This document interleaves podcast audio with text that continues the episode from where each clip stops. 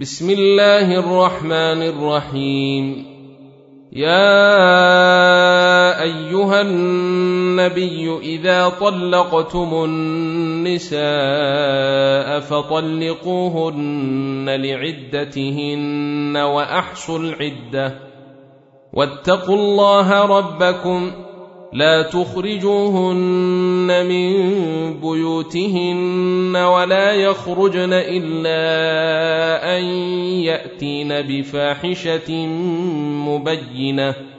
وتلك حدود الله. ومن يتعد حدود الله فقد ظلم نفسه. لا تدري لعل الله يحدث بعد ذلك أمرا.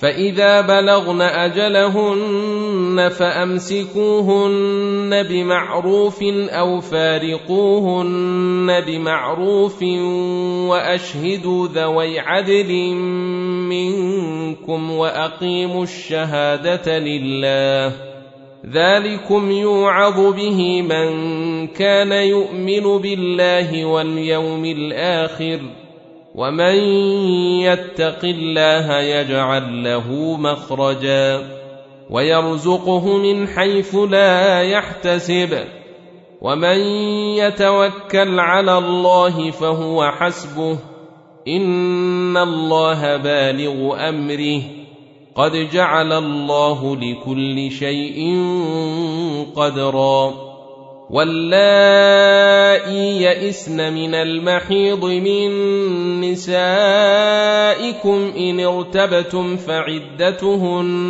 ثلاثة أشهر واللائي لم يحضن واولات الأحمال أجلهن أن يضعن حملهن ومن يتق الله يجعل له من امره يسرا ذلك أمر الله انزله اليكم ومن يتق الله يكفر عنه سيئاته ويعظم له اجرا أسكنوهن من حيث سكنتم من وجدكم ولا تضاروهن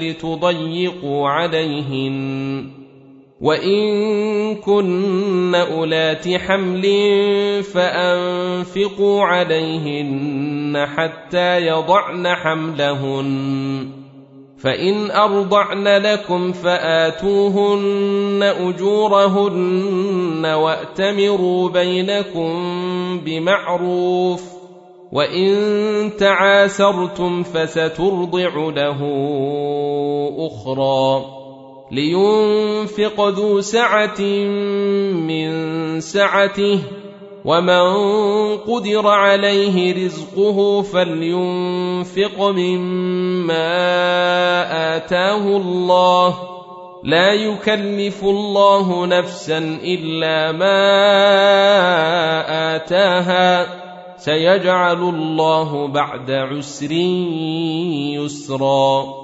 وكأي من قرية عتت عن أمر ربها ورسله فحاسبناها حسابا شديدا فحاسبناها حسابا شديدا وعذبناها عذابا نكرا فذاقت وبال امرها وكان عاقبه امرها خسرا أعد الله لهم عذابا شديدا.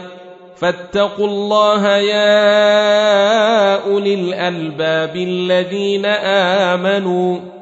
قد أنزل الله إليكم ذكرا.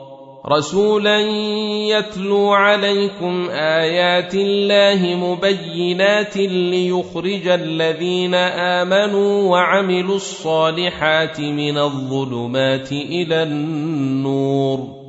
ومن يؤمن بالله ويعمل صالحا يدخله جنات تجري من تحتها الانهار خالدين فيها ابدا قد احسن الله له رزقا الله الذي خلق سبع سماوات ومن الأرض مثلهن يتنزل الأمر بينهن لتعلموا أن الله على كل شيء قدير.